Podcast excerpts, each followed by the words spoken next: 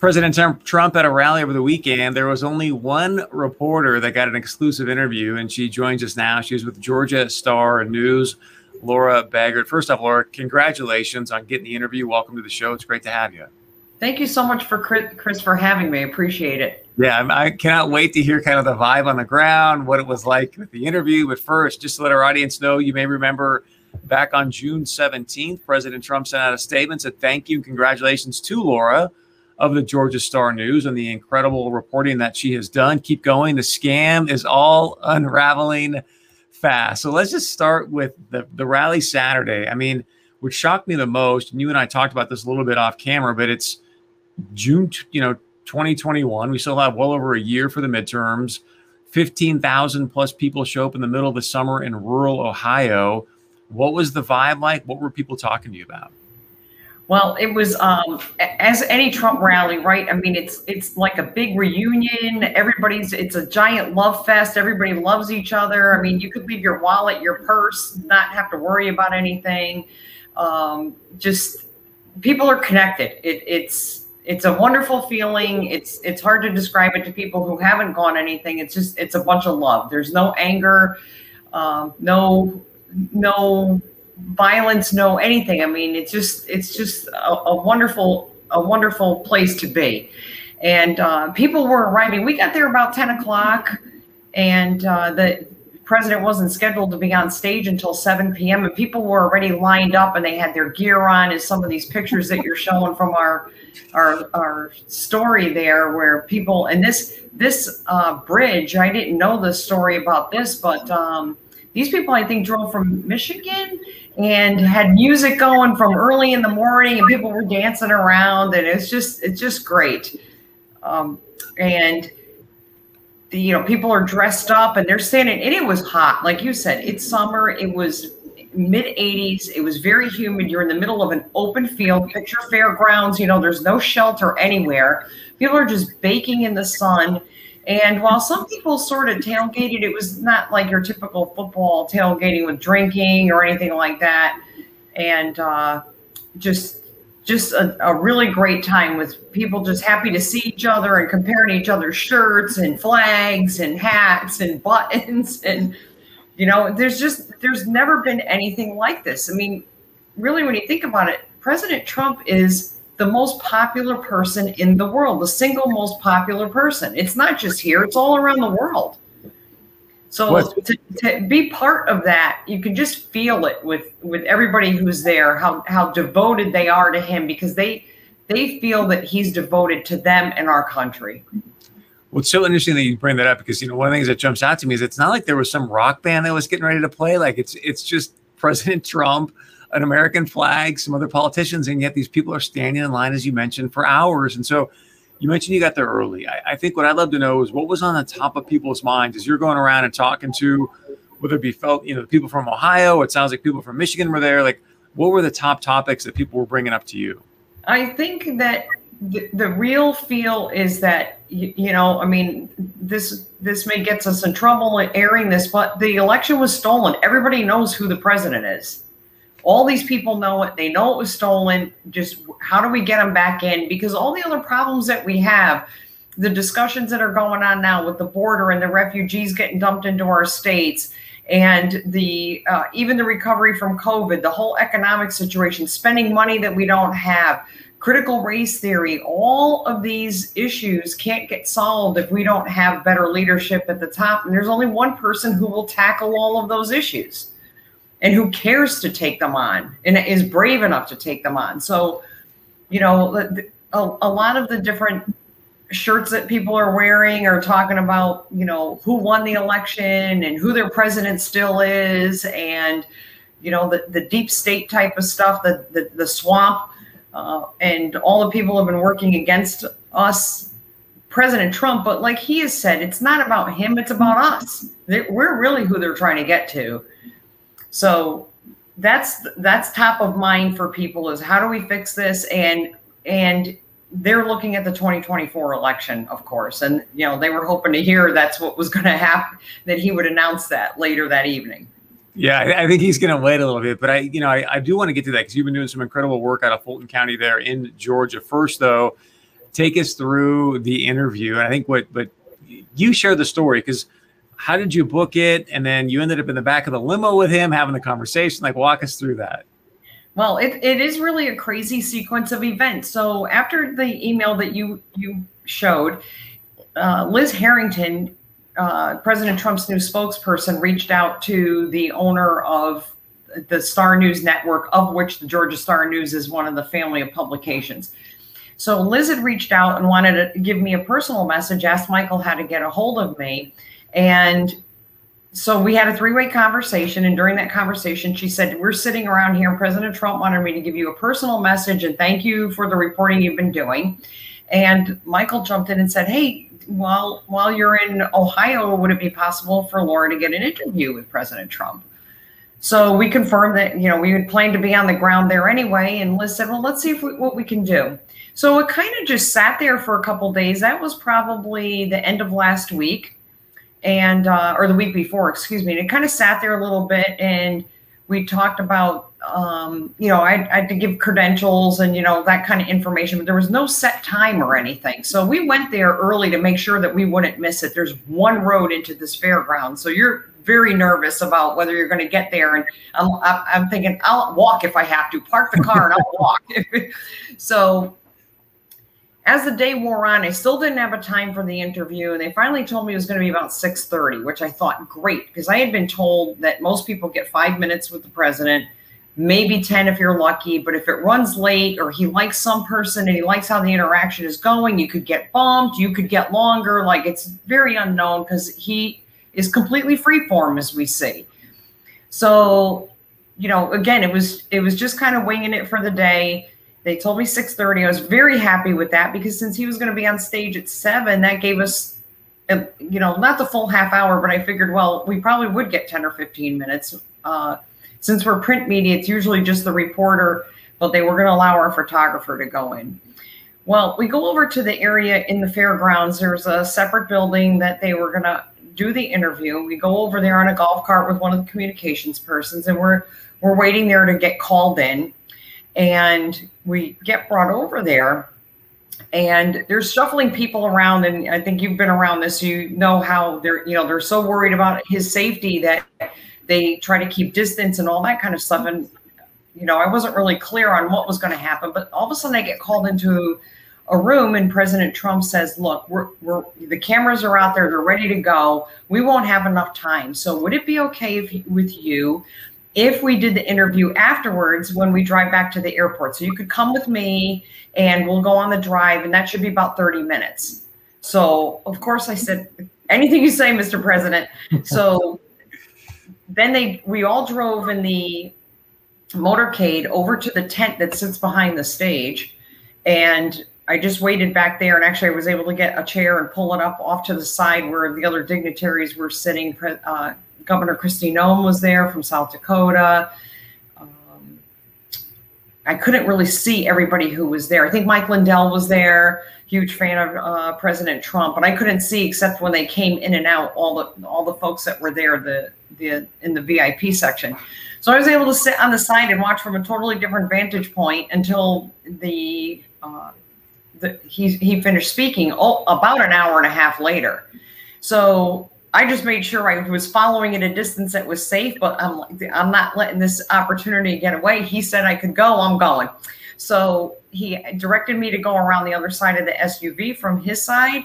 And we got in, and someone handed him a Diet Coke, and he asked me if I wanted something to drink, and got me a bottle of water. And oh, it's completely initiated on his part. He was looking out for me to make sure I was taken care of close the door, start driving off. And after a few exchanges with the security person about how it went and the crowd and the feel, which was absolutely amazing, then uh, he turned to me and he said, So, what can I do for you? And I said, Well, Mr. President, I think what the people really want to know is what can we do for you? And that just started a whole dialogue.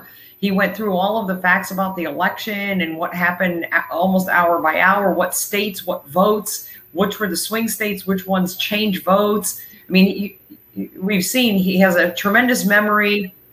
He has uh, an amazing capacity for data and names, places, people, everything. And he just rattled off a whole bunch of information like that, talking about the election. And then we talked about different politicians and media outlets. And uh, as you saw today, he put an email out talking about the ratings drops for CNN and MSNBC, which he just, I think he revels in. so uh, all kinds of topics. I mean, I would say he almost interviewed me as much as I interviewed him. He just, he, there's a couple things that jump out, and I, I, maybe I'm getting ahead of myself here, but he, everything you see is just really how he is, and I think it's just, it was just so reaffirming to see that he just is a genuine person who cares about people, all people, every person, our country, he uh, is just very gracious, very generous. I mean, he didn't have to do that to to take me along and try to make something special for one person who he doesn't even know. I mean, it just was an amazing, uh, amazing gesture on his part, and his trustworthiness. You know, to, to trust to bring a complete stranger in there, security detail or not, or you know, uh, security checks or not, and just it really speaks a lot to a character of a person who would with all when you put all this together you know i mean his business obviously is hospitality but he's just he's the ultimate hospitality person i mean like the, the fact that the, the former president of the united states says to you okay laura like what, what can i do for you i just think knows exactly you know who he is right yes. Just, it's yes. incredible so right I think you know you you spoke about the election, and and I think anybody, if you're in President Trump's shoes and you saw what was happening November 3rd, and then things started to flip, you know, the next day, and there was all these changes. Like, it's got to really hurt your heart and your mind. How did he seem? Did he seem like he was in good spirits? Like everything's going to be okay. We're we're going to be fine in 2022, 2024. What, what, what was his spirit like? So he's a very positive person. You know, there isn't any, there is no sense of defeat. In fact, when he got into the SUV, he's been standing out in the sun and the heat for an hour and a half in a suit jacket and a tie and you know you, you know how that is tight around your neck and he got into that suv and you would there was no change in energy. There was no the typical like where you would sink down in the seat and and feel exhausted. None of that. And he just spoke very matter of factly and that we have a job to do. We have a mission. We have to get to the bottom of um, and as we talked off camera um, you know, he has an amazing way of communicating without saying the kinds of full sentences that we might say that we need to get to the bottom of the election. This is what we need to do. He just has a way of saying three or four words and we all know what he means. And we just have to play this thing out. Arizona's, we should be getting the, the report this week.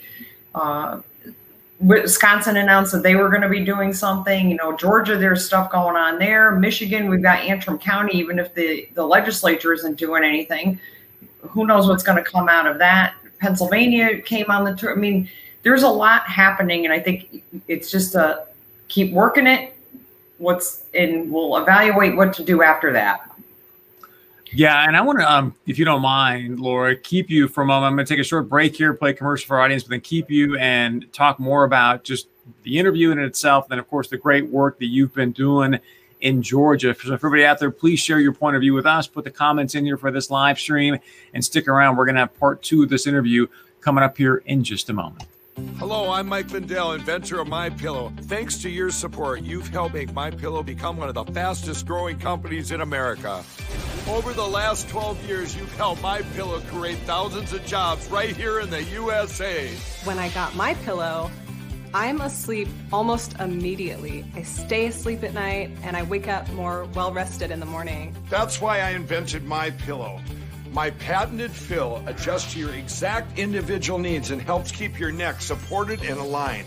I'm interrupting this commercial right now. Retailers have canceled my pillow, and to thank you for your support, I'm going to pass the savings directly on to you. Go to mypillow.com right now to get deep discounts on all my pillow products. For example, you can get my premium my pillows regularly $69.98, now just $29.98, the lowest price ever. For the best night's sleep in the whole wide world, visit mypillow.com. Welcome back to Point of View. Thank you for staying with us here and joining us right now for part two of this interview. Laura Baigert, she's a Georgia news uh, reporter, Georgia Star News, excuse me, reporter. had the exclusive interview on Saturday with President Trump after the rally in Ohio, his first rally really since obviously being president of the United States. So, Laura, um, thank you for sticking around. Anything else you want to share with us about the interview with President Trump? Do you feel like we should know? Oh, that's a good question. I, I, guess you know, as I said, he just he was as genuine as he comes across to everybody, and uh, it's very it's really great to be able to just affirm that for folks that he is everything that you see, as gracious and generous, and um, like you said, uh, hospitality business is the right one for him to be in. He's just, you know, I, I wish that the mainstream media understood his sense of humor because I think if they did it would just have been such a different experience of him because he really he's hysterical. I think he's super fun. Did you find the yeah. same thing? And if he if they would only approach him without the first thing that they want to do is a gotcha, it, I mean, gotcha is kind of the least that they do to him. I think they would find a very different experience. Uh, and he, he actually, when he's met people on the tarmac, and you know, he, he does treat them very well. It's it's really hard to understand why they act the way that they do.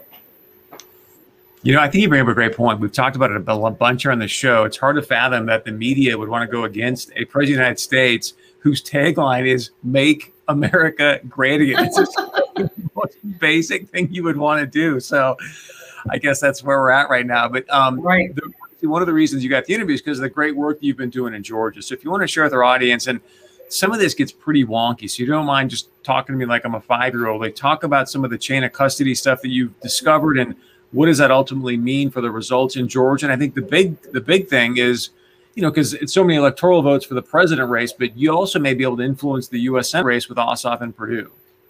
Right, right. So, as most folks are probably know, that this was the first time these these absentee ballot drop boxes were used primarily in swing states which allowed people instead of just dropping their ballot back into the mail the, the, way that they got it in the first place they were able to go to these mailbox type of boxes and just put their their ballot in there.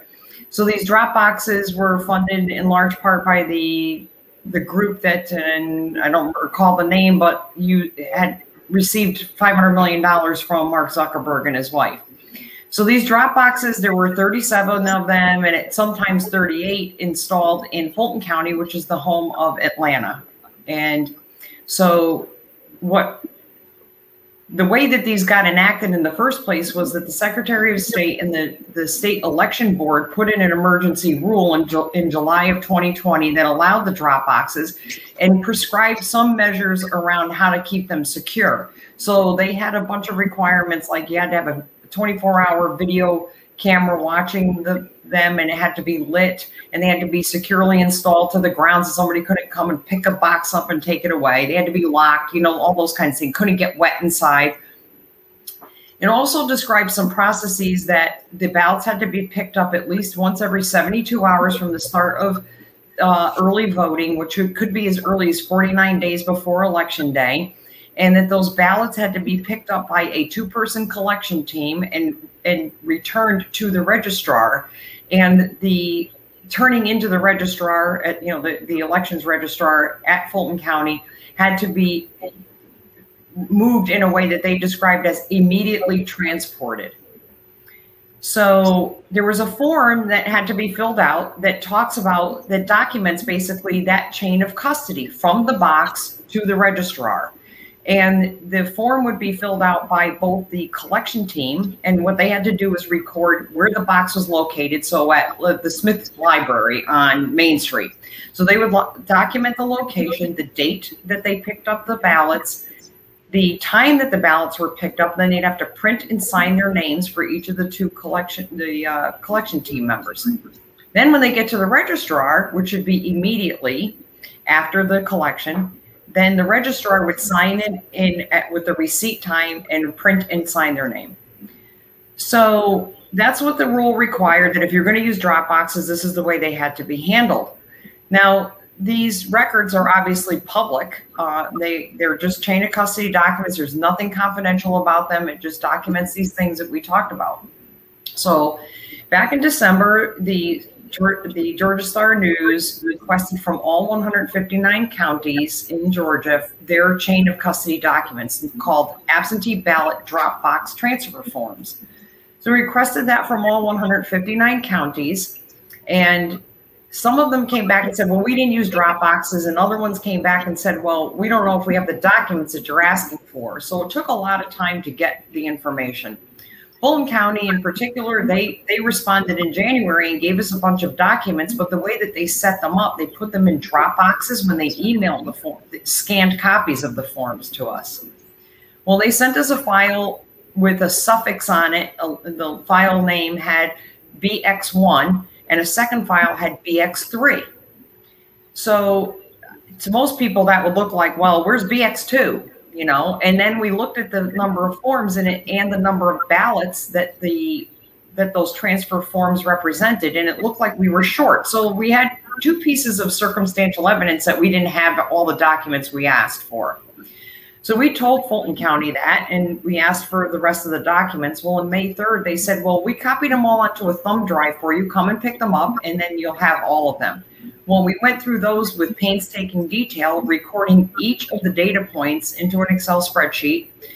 So that's the, the box name, uh, the the date that they were picked up, the number of ballots, the time that they were picked up, the two people who collected them, the registrar, whether they signed it, all of this, every single field we recorded. Over 21,000 pieces of data were recorded to evaluate this. And we found a couple of things. First of all, what we found was that not uh, about 80% of the forms were not returned immediately, and the stand, or excuse me, the ballots were not returned immediately.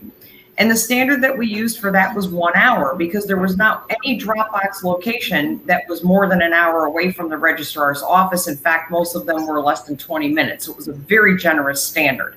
So that already raises a question about the chain of custody because where were they during these hours? And part of that had to do with the fact that they these two-person collection teams we're not just going to leaving the registrar's office with the key, going to a box, collecting the ballots, and driving right back to the registrar. They were going to three, four, five, six, seven different drop boxes and collecting the ballots and then returning after they completed a cycle of some number of boxes. But many of the forms had no documented time from the registrar, which is a problem because we don't know when they got them at all. We have no time recorded. We also found, based on a spreadsheet that Fulton County provided us, and I'm not sure that they, if they did this intentionally or not, but they had a spreadsheet that listed all of the drop boxes in uh, across the top, and then the dates, the 41 days that of the election period, and they told us how many ballots they collected from each of the Dropbox locations on for every one of their collections. Well, what was interesting was when I went through each of the forms that we had received uh, a digital copy of, we counted up that we were missing 385 forms uh, or, or documentation for 385 collections.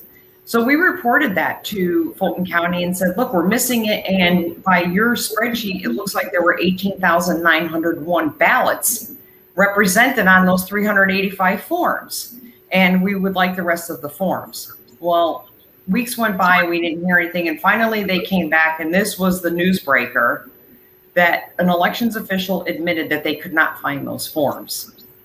And they, the way they said, the, way that they portrayed it to us was that a few forms are missing. That and it was due to a quarantine at the uh, elections preparation center warehouse due to COVID and that the that, that a few procedural paperwork had been misplaced was the way that they worded it. Both statements minimized a the quantity of ballots that were missing, the 300 or excuse me, transfer forms. 385 transfer forms out of 1500 transfer forms is 24%. By any measure, that is not a few forms. Number two, the calling it procedural paperwork when it really is the critical chain of custody of the absentee ballots themselves is and to word it like procedural paperwork was just not at all it, it, it way downplayed the importance of these documents So that was our breaking news, and that's what President Trump was talking to. He had been following our stories, I think, for some time because we had been breaking news that 300,000 uh, documentation for 300,000 ballots has, has still not been produced by the 123 counties in Georgia that actually use drop boxes. So it's been a, a hard slog to try to work through to get all of this documentation, which is publicly available documents that should have there should be no problem. And the question it raises on a, on a higher level if there are 1500 forms that document the the chain of custody and if you think about this like how a normal process oriented person would handle this. So on any given day there's 37 drop boxes so you, the most you'd have is 37 sheets of paper right? And on this the collection started on September 29th. So you take your 37 sheets of paper, you put them in a pile with September 29th at the bottom, and then the 37 sheets from September 20th would go on top of it. September 30th, excuse me, would go on top of it, and then October 1 on top of that, October 2 until you get to November 3rd. We were missing documents like we missed all of uh, October 9, 10, and 11, October 20th, October 7th. Like, how do you just miss days if you were handling papers like this that document the chain of custody? How did these random days just disappear like that? So I think the big question that people have though is is okay, does it change anything? Like what what's next? What would you say to that? Well, the thing that I would say to that is we we did not get documentation for 18,901 ballots out of Fulton County alone. The election was decided by 11,799 votes. So if we can't produce those ballots, we don't know whose name was on them. And you know, you could look at it and say, well, we're trying to change the election, but where are those are there ballots are actually there? Where are the ballots? And everybody should be concerned about what what if Joe Biden got more votes than than the 11,799? But they're only arguing in the other direction. So that's pretty telling. it's sort of like when when all the fake news stories would come out, it would always go one direction. It was only fake news about Trump, you know, never about obviously Joe Biden. And if it was real news, Hunter Biden laptop, then they would then they would you know make sure that you couldn't find out about that. So right, um, right. Laura, great job. I mean, again, congratulations on the interview. I just am so happy for you, and just please continue to do the great work. We look forward to having you back on in the future. Okay. Thank you, Chris. I appreciate your time very much. Thank you. And again, it's the Star News Network. They've got a bunch of different now, kind of local. They got the Georgia Star News, MinnesotaSun.com for Minnesota viewers. If you want to check them out, they're doing some great work, great work there. MinnesotaSun.com. And then they've got Arizona and Ohio, obviously, and other places. So go check them out. Doing great work there. All right, stay with us. We got much more coming up here on Point of View. As always, please share your point of view with us. Very easy to do. You can email us, text us, leave us a comment, voicemail, whatever's easiest for you. We've got our leadership quote of the day and much more coming up right after this.